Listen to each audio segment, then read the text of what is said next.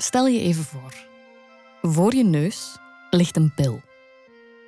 Als je die inneemt, vergeet je de meest pijnlijke herinnering uit je leven. De ex die je hart brak, de droomjob die je misliep of die ene ruzie die nooit meer opgelost raakte.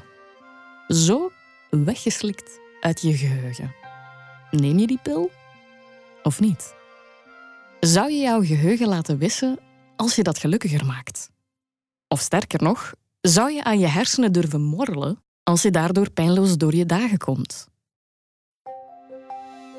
Je luistert naar Studio Brein Geluk, een podcast over de zoektocht naar geluk en welke rol ons brein daarin speelt. In deze aflevering hebben we het over de herinneringen in onze hersenen. Hoe draagt het geheugen bij aan ons geluk? Ons geheugen is erop gericht om ons in zekere zin gelukkig te houden. Hoe denken we of vergeten we onszelf gelukkiger? Een deel van de extreem verpletterende donkerte die ik toen heb meegemaakt, ben ik voor een deel ook wel vergeten. En hoe ver ga je om het geluk te vinden als het misloopt in je hersenen? Allee, het is wel freaky, hè, want je denkt, oh, wat ga je doen? Ga je mijn hersenen manipuleren? Zo'n beetje... Really? Welkom bij Studio Brein Geluk, een podcast van Breinwijzer met de steun van het Nieuwsblad. Positief psychologen geloven erin. We kunnen ons gelukkig denken. Als we maar genoeg focussen op fijne dingen, dan is geluk niet veraf. Dat is het idee. Maar klopt dat ook? Kunnen we, met genoeg fijne gedachten of herinneringen in onze achterzak, ons gelukkig denken? En welke rol speelt ons geheugen daar dan in? Tom Bekkers is hoogleraar psychologie aan de KU Leuven. Hij zegt dat er een duidelijk verband is tussen ons geheugen en ons geluk. Ons geheugen beïnvloedt ons geluksniveau doordat uh, ons geheugen vrij selectief werkt. We kunnen ons niet alles even makkelijk voor de geest halen. En als je je natuurlijk vooral fijne dingen herinnert uit je verleden, dan gaat dat het idee voeden dat je iemand bent die heel veel fijne dingen meemaakt, die in het leven voor de wind gaat. En dat gaat natuurlijk je zelfdefinitie, je zelfbeeld en je algemene geluksniveau positief beïnvloeden. Omgekeerd, als je vooral de negatieve ervaringen uit je leven herinnert, dan gaat dat je zelfbeeld beïnvloeden. Ga je denken, ik ben iemand die vooral negatieve dingen meemaakt. En dat gaat je stemming op zijn beurt weer naar beneden helpen. Te veel negatieve herinneringen kunnen je geluksniveau naar beneden halen, zegt Tom. En laat dat nu net zijn waar ons brein automatisch op gericht is. Of tenminste, tot op zekere hoogte. Docent sociale en positieve psychologie Griet van Varenberg waarschuwt voor de negativity bias. Dat is een denkfout die we allemaal maken. Het is zo dat ons geheugen meer onthoudt wat negatief is, jammer genoeg, meer onthoudt al die nare ervaringen die we hebben opgedaan dan wat er positief is gebeurd. En op die manier stuurt ons geheugen eigenlijk ons geluk. Wat wil zeggen, als je op een bepaald moment in een nogal sombere bui bent, dan gaat jouw geheugen ook meer sombere herinneringen op dat moment oproepen. Wat dan een beetje een negatieve spiraal is. Ik voel mij al in zekere zin somber. En dan gaat ons geheugen ook meer toegankelijk zijn voor andere sombere dingen uit ons leven. Ons brein is een beetje een brompot, zegt Griet. Dat hebben we te danken aan onze verre voorouders, want als er toen iets misliep, kon je leven ervan afhangen.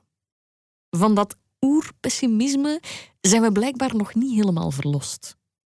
Ofwel? Dirk Nuiten is klinisch neuroloog aan het ziekenhuisnetwerk Antwerpen en schrijver van het boek Geluk zit in je hoofd. Hij wil vooral benadrukken dat die negativity bias te omzeilen valt en dat de hersenen niet per se negatief zijn ingesteld.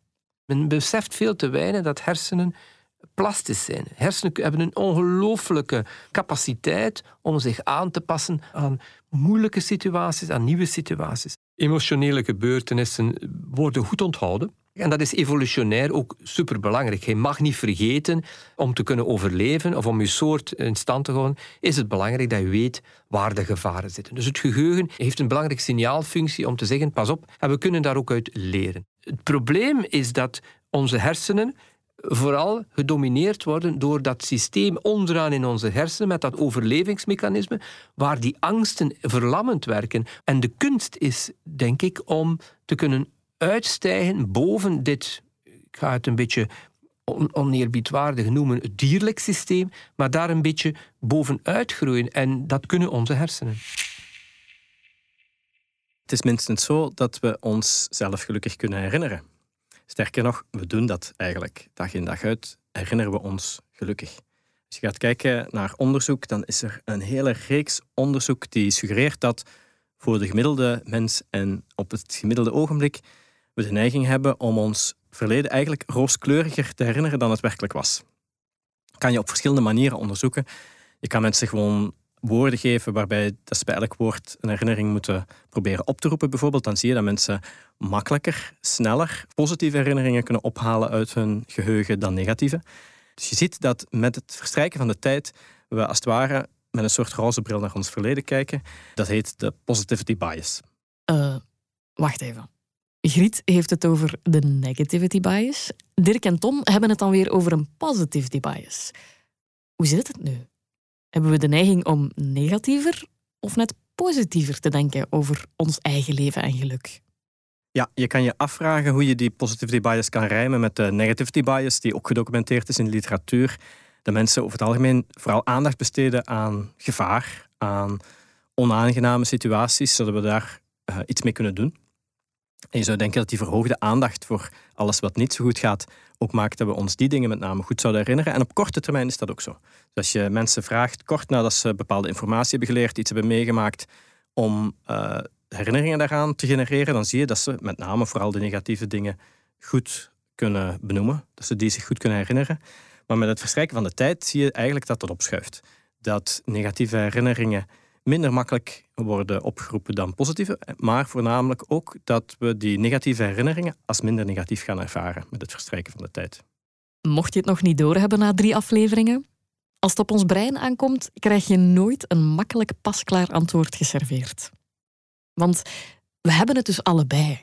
De neiging om negatiever te denken dan nodig op korte termijn en wat rooskleuriger terug te blikken op lange termijn. Comedian Jens den Donker weet als geen ander hoe het geheugen invloed kan hebben op geluk. Toen hij worstelde met depressie, leken die positieve herinneringen volledig verdwenen. Best eng en een duidelijk signaal dat het niet goed ging. Ik herinner me nog zo'n moment.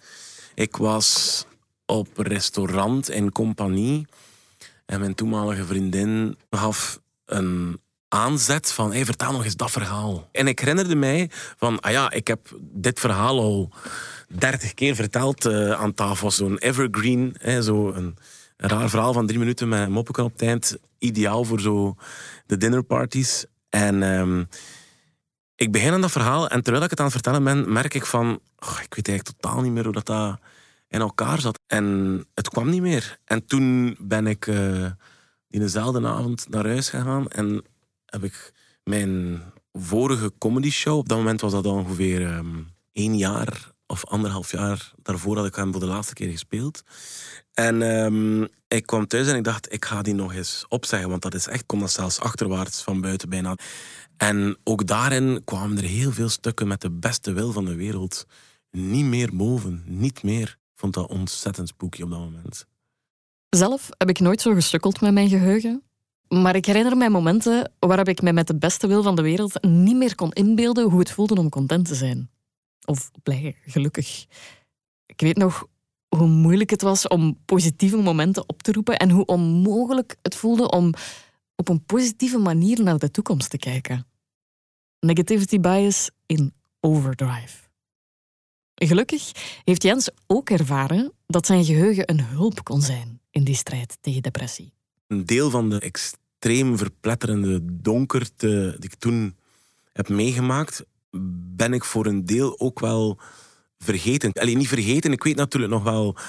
Ik zie natuurlijk nog wel voor mij wat er gebeurde. Ik zie mezelf nog wel in een beeld van hoe miserabel en hoe ellendig dat het was. Maar ik kan daar niet meer, ik kan dat gevoel niet meer oproepen, alle chance.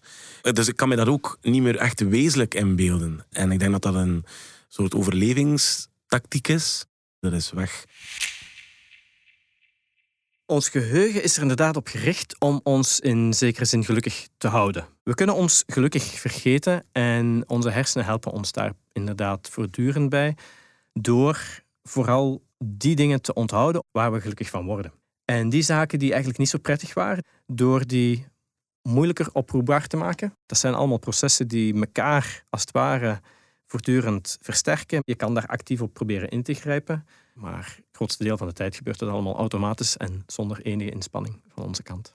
Ondanks de soms donkere gedachten in ons hoofd, doen onze hersenen hun verdomde best om ons gelukkig te maken. Door de scherpe kantjes van onze herinneringen wat bij te veilen, bijvoorbeeld. Of door donkere momenten wat dieper weg te stoppen in ons geheugen.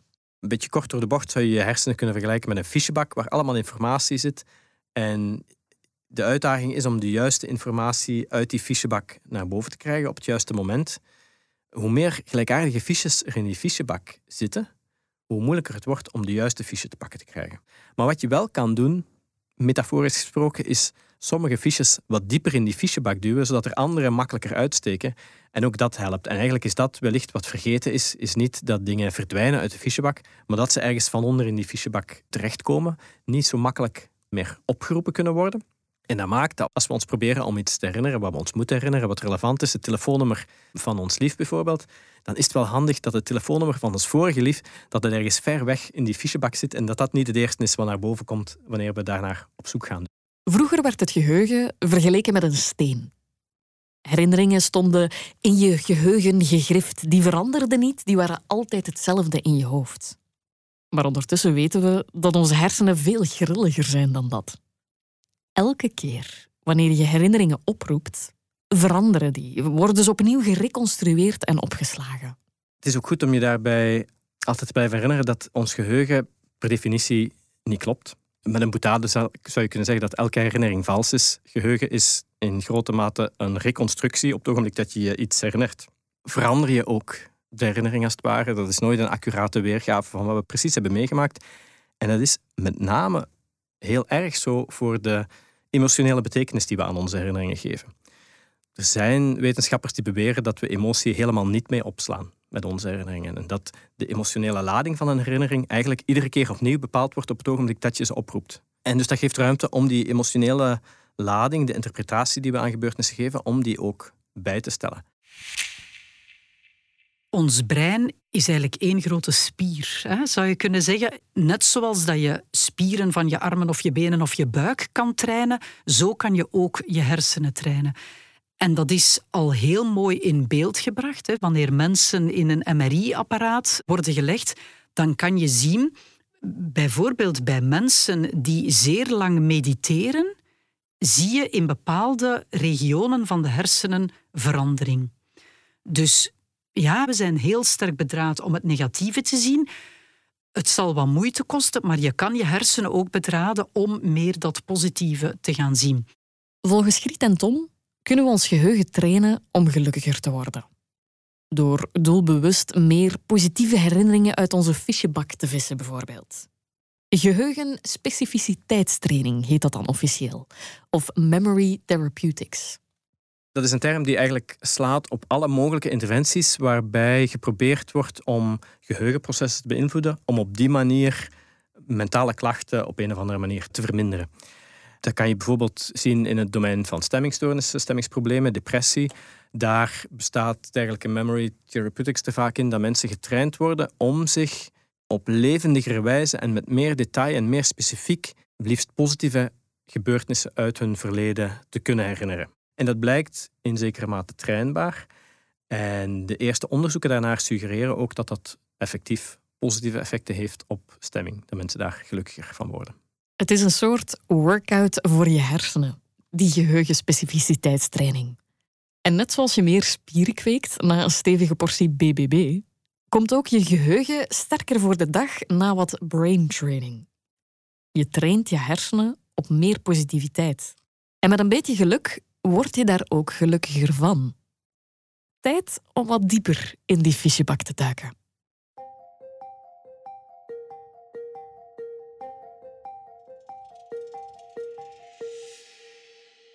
We zijn allemaal een beetje Homer Simpson. En voor je nu denkt dat ik je beledig door je te vergelijken met de charmante cartoonfiguur uit The Simpsons die zot is op bier en donuts, het heeft uiteraard met je brein te maken. Duh. Elke keer als Homer iets leert, vergeet hij iets anders. En blijkbaar werkt ons brein precies hetzelfde. Ja, het Homer Simpson-effect noemen ze dat. Hè? Dat het leren van nieuwe dingen kan maken dat je andere dingen vergeet, als het ware.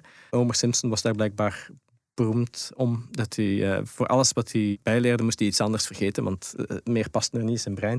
Dat is natuurlijk een persiflage van de werkelijkheid.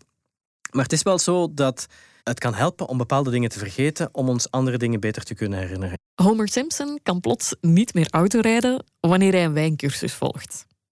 En zo'n vaart loopt het bij ons gelukkig niet, maar het maakt wel meteen één ding duidelijk. We zien vergeten als een vijand, vrezen geheugenverlies, spelen brain games om bij de pinken te blijven. Maar vergeten is minstens even belangrijk als onthouden om onze hersenen gezond te houden. En, zegt Tom, ons brein houdt niet alleen onbewust grote kuis, het is ook mogelijk om opzettelijk iets te vergeten.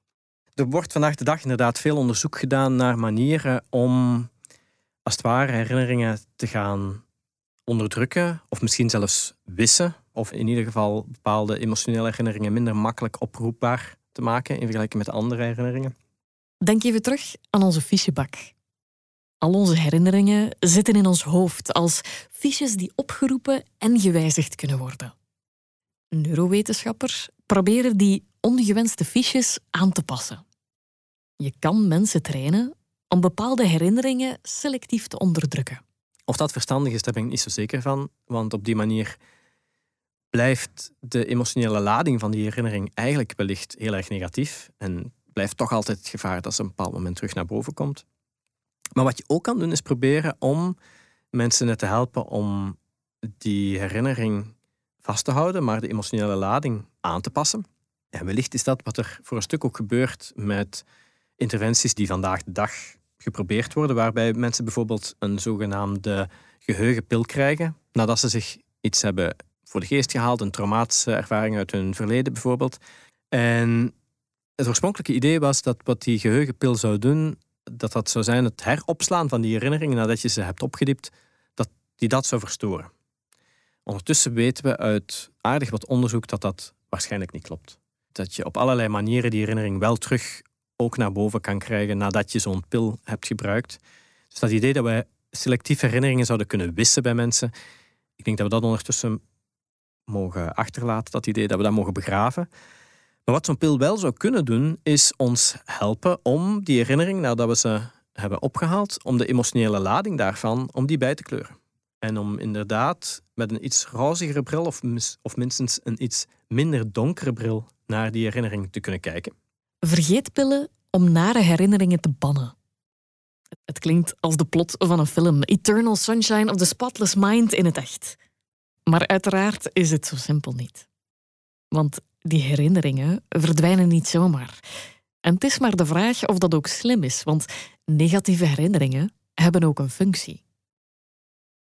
Eigenlijk is de belangrijkste functie van ons geheugen niet om ons te laten terugdenken aan het verleden, maar ons in staat te stellen ons voor te bereiden op mogelijke toekomsten. En het feit dat er heel erg vervelende dingen kunnen gebeuren, of gebeurd zijn ooit, is wellicht toch relevante informatie om bij te houden. Als je een soldaat bent en je hebt een levensbedreigende situatie meegemaakt, tijdens een oorlog bijvoorbeeld, ja, die herinnering helemaal laten verdwijnen, zodat je niet meer zou weten wat er is gebeurd, is wellicht niet nuttig. Wat wel belangrijk is, is dat je die herinnering op zo'n manier kan bijhouden dat ze je dagdagelijkse leven niet meer belemmert. Dat je niet helemaal in de stress geraakt, overstuur geraakt, gewoon door nog maar terug te denken aan wat je hebt meegemaakt. En dus wellicht is het veel wenselijker dat we ons wel nog herinneren wat we allemaal hebben meegemaakt, maar op zo'n manier dat het emotioneel wel hanteerbaar is. De emotionele lading aanpassen van herinneringen zorgt ervoor dat trauma draaglijker wordt. Het is niet vergeten, maar op zijn minst minder aanwezig in je leven. Een beetje zoals de break-up met je ex na een tijdje ook minder pijn begint te doen. En als tijd niet alle wonden heelt, dan kan een geheugenpil helpen om trauma te plaatsen. Toch komt er nog heel wat kritiek op die propanolol of vergeetpil. Er is een gevaar dat we te simplistisch denken over de complexiteit van onze herinneringen en ons geheugen, omdat elk feit dat we ons herinneren uit ons leven kan je niet associëren met één enkele plek in onze hersenen of één enkel neurotransmitterproces. En heel veel van die interventies zijn wel heel erg aspecifiek. Als je bijvoorbeeld een herinnering ophaalt en daarna een dosis propranolol toedient aan mensen, ja, daarmee beïnvloed je dus die ene herinnering die je net hebt opgehaald, maar ook alle andere actieve processen in onze hersenen op dat moment. Dat is een beetje schieten met een kanon op een mug.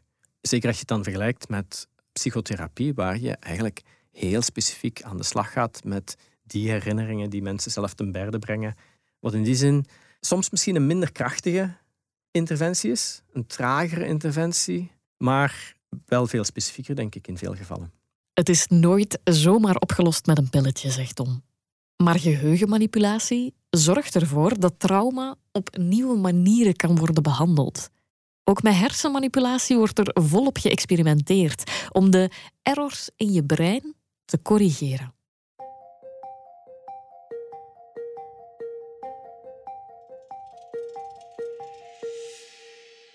Geluk vinden met de hulp van de neurowetenschap.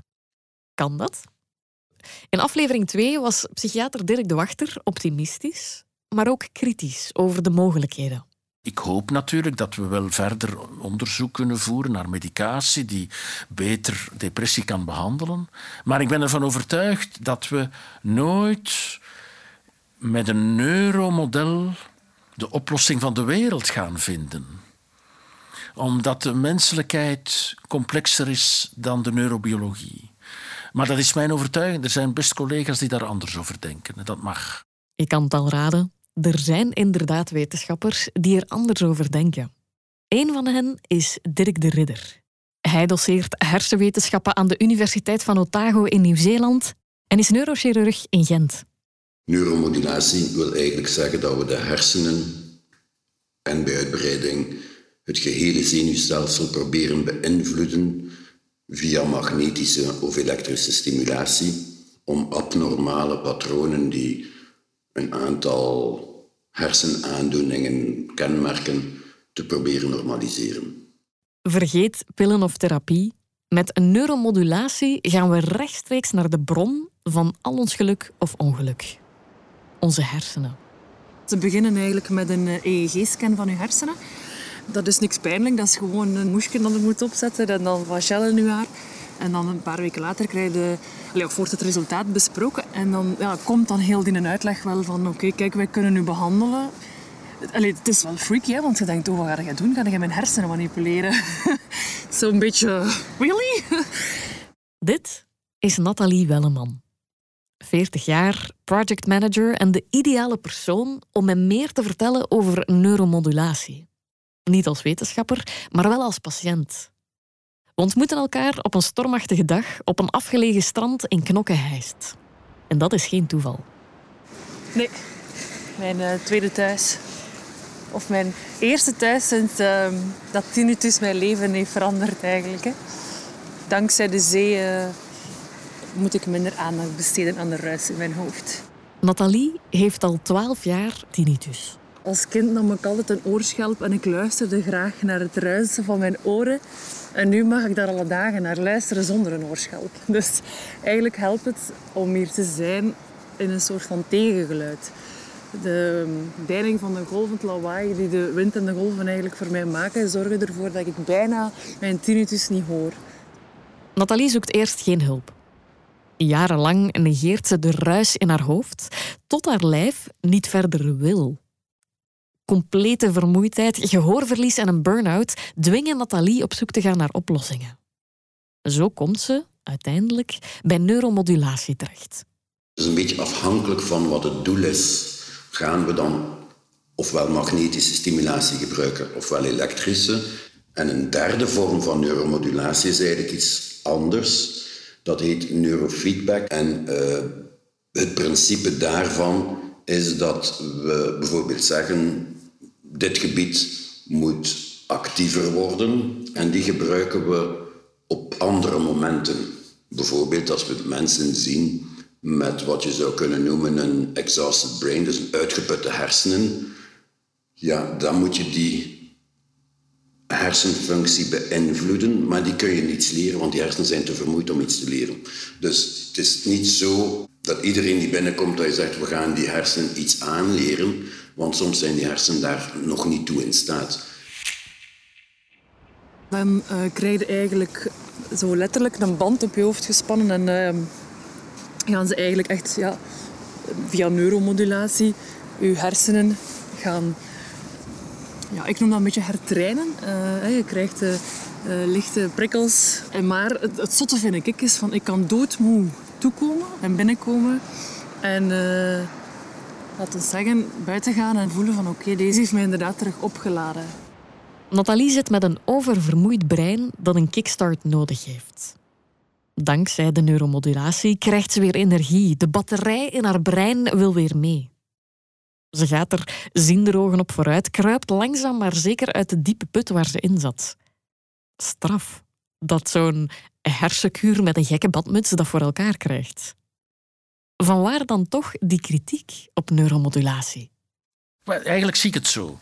Bij heel ernstige problemen zijn de neurobiologische technieken nodig, ook elektroshock enzovoort, om terug in gesprek te kunnen gaan. Om de psychotherapie te kunnen starten. En die psychotherapie, maar dat is natuurlijk gebiased door mijn eigen overtuiging, blijft een noodzakelijk iets in de psychiatrie. Namelijk het goed, respectvol luisteren naar het unieke verhaal van deze mens.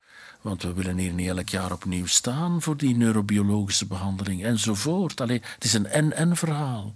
Ik heb niets tegen neurobiologische behandelingen. Ik ben blij met mijn academisch hoogstaande collega's die daar hier wereldwijd onderzoek rond doen. Dat is een grote hulp voor sommige patiënten. Uiteraard is de wetenschap voor mij een heel belangrijke achtergrond. Hè? Maar op de voorgrond staat de subjectieve beleving van de patiënt.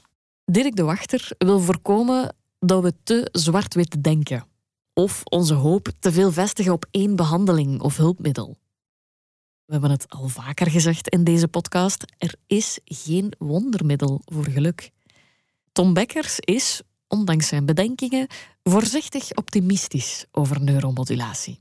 Het is niet noodzakelijk kwalijk, denk ik, om wanneer je vastloopt met iets, om een behandeling te gaan proberen waarvan we soms nog niet met zekerheid weten dat ze voor iedereen zal werken, bijvoorbeeld. Of waarvan we niet precies weten of het werkingsmechanisme dat verondersteld wordt wel echt de manier is waarop het werkt. Als we denken aan neuromodulatie, als we denken aan die geheugenpil bijvoorbeeld, dan zijn er heel veel casussen van mensen die met die interventies heel erg goed geholpen zijn. En ik zou iemand zeker niet ontmoedigen om dat te proberen. Misschien werken ze wel op een heel andere manier, maar als ze werken, dan werken ze. Eén ding is zeker, voor Nathalie werkt het. Die tinnitus, daar moet ze het mee doen. Ze maakt zelfs een podcast over haar reis door de ruis, om dat traject een plaats te geven in haar leven. Maar Nathalie gelooft in de maakbaarheid van haar eigen geluk. Met wat hulp van neuromodulatie. Ja, de perceptie van geluk is ook een beetje um, veranderd. Ik nam alles for granted, maar ik stond ook bij niks stil. Ik had zoiets van, ja, alles gaat gewoon goed, dus ik hoef over niks uh, na te denken. Uh, totdat ja, tinnitus een beetje een, letterlijk een stoorzender op mijn geluk is geweest. Door daaraan te werken is voor mij zo het besef van ik moet het geluk niet altijd zo ver gaan zoeken. Ik heb een, een tattoo van een, um, een golfje op mijn pols. Ik heb dat ook laten zetten op het moment dat ik voor mezelf besefte van weet je, the motion of the ocean. It's okay. Gewoon, soms gaat de zee super wild en soms, gelijk vandaag, is het eigenlijk super rustig. En dat is ook een beetje het leven voor mij geworden. Dat ik denk van, als ik al maar wat mee kan surfen op, uh, op wat golfjes en dan soms al eens een golfje kan pakken, is het goed. Nathalie heeft, ondanks de tinnitus, wel wat gelukstools gevonden. Neuromodulatie, een occasionele vlucht naar de zee, leven op the motion of the ocean. In de laatste aflevering van Studio Brein Geluk zoek ik uit hoe we nog meer ons eigen geluk kunnen bevorderen. En daarvoor heb ik nodig de wijsheid van de experten en ervaringsdeskundigen die ik eerder al sprak en stevige loopschoenen. Dit was aflevering 3 van Studio Brein Geluk. Een podcast van Breinwijzer met de steun van het Nieuwsblad. Je hoorde mij, Shalini van Langenberg, en ook Tom Bekkers, Griet van Varenberg, Dirk Nuiten, Dirk de Ridder, Nathalie Welleman en Jens den Donker. In de laatste aflevering van Studio Brein Geluk onderzoek ik de zin en onzin van de gelukstips. Wat doe je beter wel of niet om gelukkiger te zijn, worden en blijven? Een concreet advies dat ik met absolute zekerheid zou kunnen geven is: ga niet zoeken in erkenning, op wat voor manier dan ook, want dan zal het nooit genoeg zijn. Geluk op voorschrift bestaat niet, maar een portie studiobrein geluk zal alleszins geen kwaad kunnen. Deze reeks werd gemaakt door Podcast Agentschap Uitgesproken. Heb je nog vragen of reacties? Dan zijn die welkom via info.breinwijzer.be. Bedankt voor het luisteren.